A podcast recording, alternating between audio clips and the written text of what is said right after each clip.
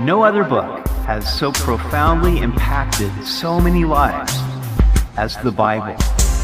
Welcome to Simply the Bible, the Through the Bible teaching program of Pastor Daryl Zachman of Calvary Chapel, Treasure Valley.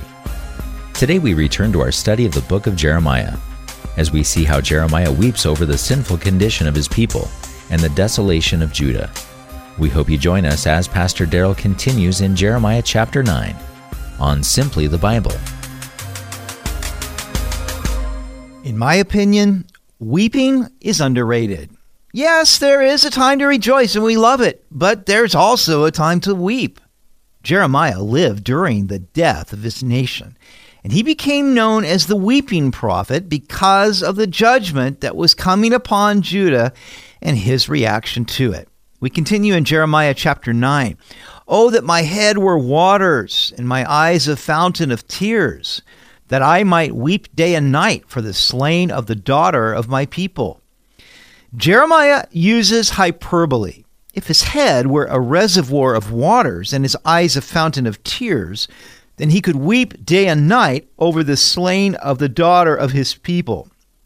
Have you ever known such grief? Have you ever wept so much that you feel like you have no tears left? This was Jeremiah's condition as painful as weeping can be, tears do bring a certain comfort and healing. Oh, that I had in the wilderness a lodging place for travelers, that I might leave my people and go from them.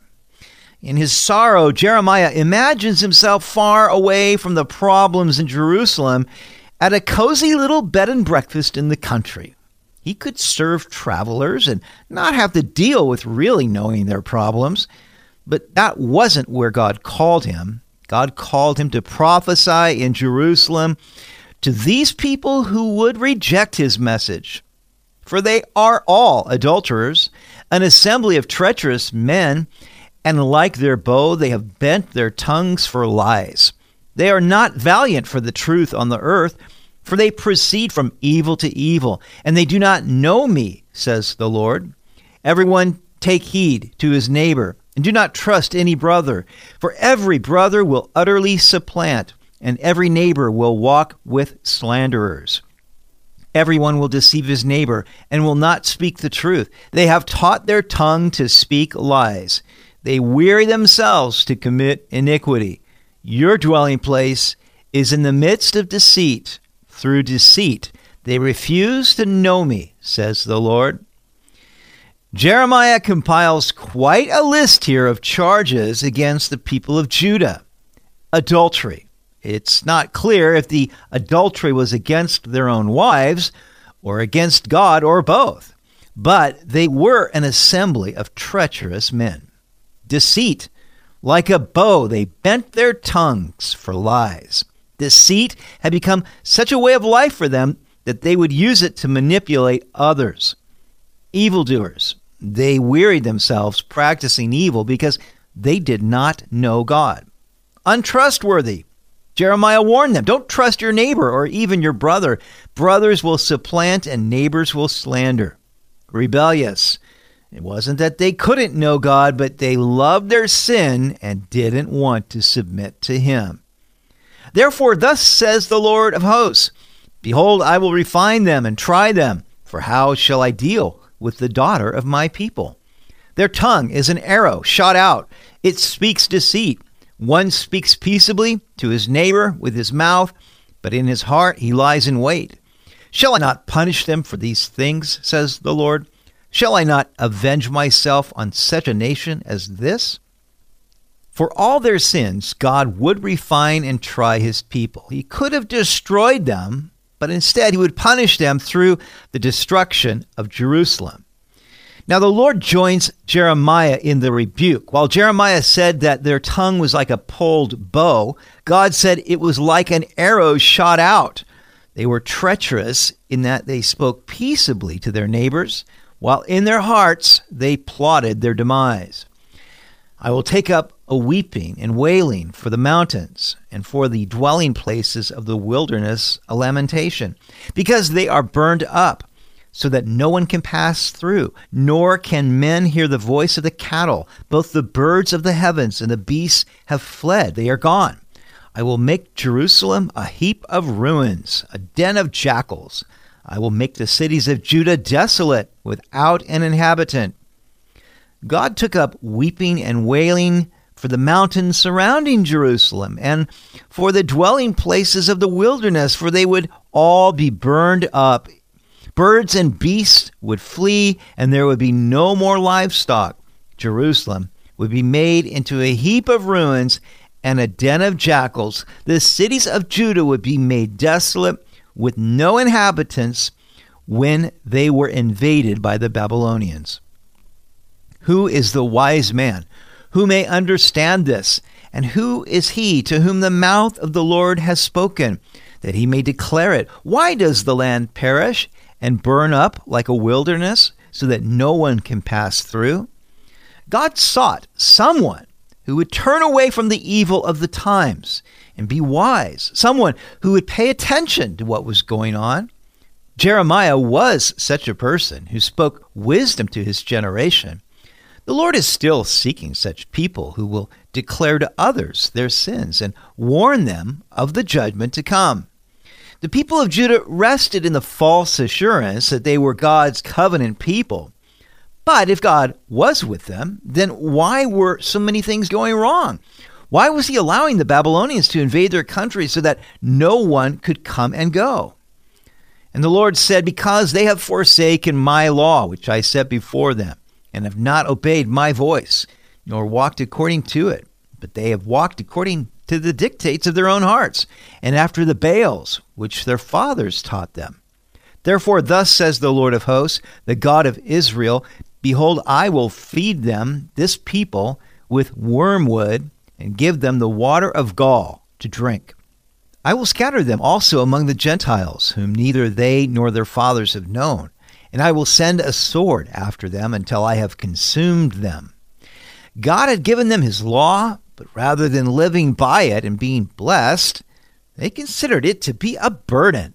They turned their backs on God, following the dictates of their own hearts.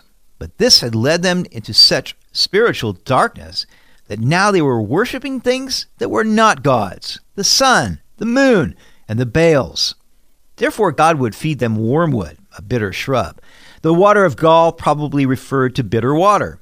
Their path would cause them to be cast out of their precious homeland and become slaves to foreigners or else die by the sword. Thus says the Lord of hosts Consider and call for the mourning women that they may come and send for skillful wailing women that they may come. Let them make haste and take up a wailing for us, that our eyes may run with tears and our eyelids gush with water. For a voice of wailing is heard from Zion. How we are plundered! We are greatly ashamed because we have forsaken the land, because we have been cast out of our dwellings. Yet hear the word of the Lord, O women, and let your ear receive the word of his mouth. Teach your daughters wailing, and everyone her neighbor a lamentation. Now, earlier, Jeremiah wished his eyes were a fountain so that he could weep. But here, God assigns the task to women to mourn, wail, and weep, and even to teach their daughters to do the same. Can you imagine this as part of our educational curriculum? What if, in addition to math and reading, we taught our children to mourn? What if we taught them that every great spiritual awakening and cultural renaissance occurred when people humbled themselves before God and were broken over their sins? How much more useful would that have been to me than the French I took?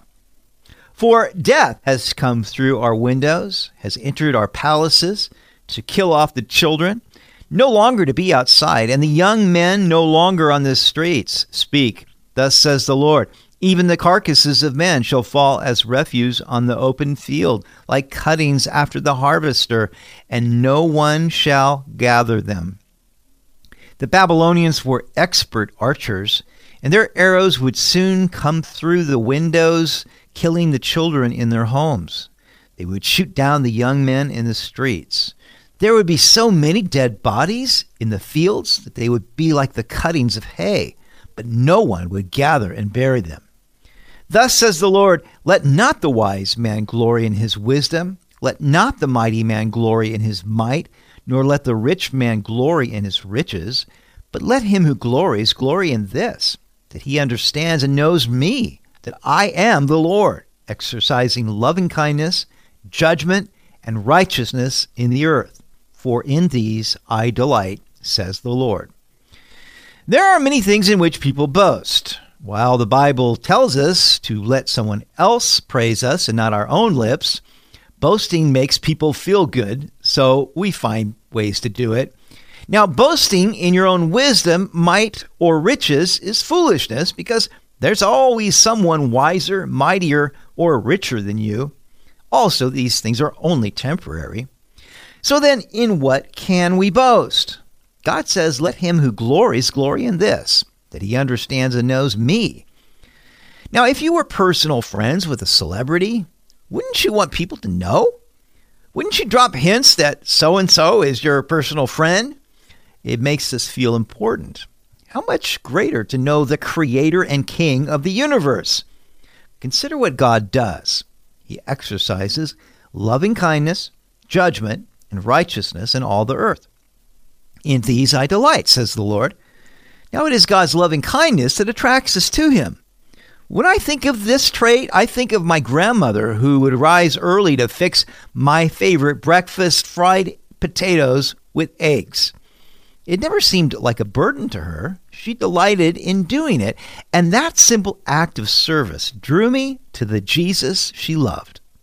In addition to his loving kindness, it's God's judgment and righteousness that make him the judge of the world and worthy to be feared. Behold, the days are coming, says the Lord, that I will punish all who are circumcised with the uncircumcised Egypt, Edom, the people of Ammon, Moab, and all who are in the farthest corners, who dwell in the wilderness. For all these nations are uncircumcised, and all the house of Israel are uncircumcised in heart. Circumcision was the sign of God's covenant that he made with Abraham, the cutting away of the flesh in the most private area of the male anatomy signified a heart cut away from the flesh to please God. Now, Israel always knew that God would punish the uncircumcised Gentiles. But for Jeremiah to include Judah in his list of uncircumcised nations was highly offensive to them. After all, they were circumcised but they were trusting in the outward ritual to justify them rather than a heart truly devoted to God. Jeremiah pointed out that in reality they were as uncircumcised as the Gentiles. No doubt this was a difficult message for Jeremiah to deliver. Nobody wanted to hear it. They comforted themselves with lies that everyone was going to be okay rather than facing the just consequences for their sins. But Jeremiah was faithful to deliver God's words. We must remember that God will always keep his promises, whether to bless those who trust in him and keep his word, or to punish those who don't. May God help us to humble ourselves, to do what he says, and to remain in his love. You've been listening to Simply the Bible, the Through the Bible teaching program of Pastor Daryl Zachman of Calvary Chapel, Treasure Valley. For more information about our church, please visit our website at calvarytv.org. That's calvarytv.org. If you have any questions or comments, please contact us through our website. To listen to previous episodes, go to 941thevoice.com or check out our podcast on iTunes or Spotify, and please leave us a review. Tomorrow we will see where Jeremiah contrasts the vanity of idols with the true and living God who created all things. Destruction is coming, so Jeremiah prays for guidance. We hope you'll join us as we continue in the book of Jeremiah on Simply the Bible.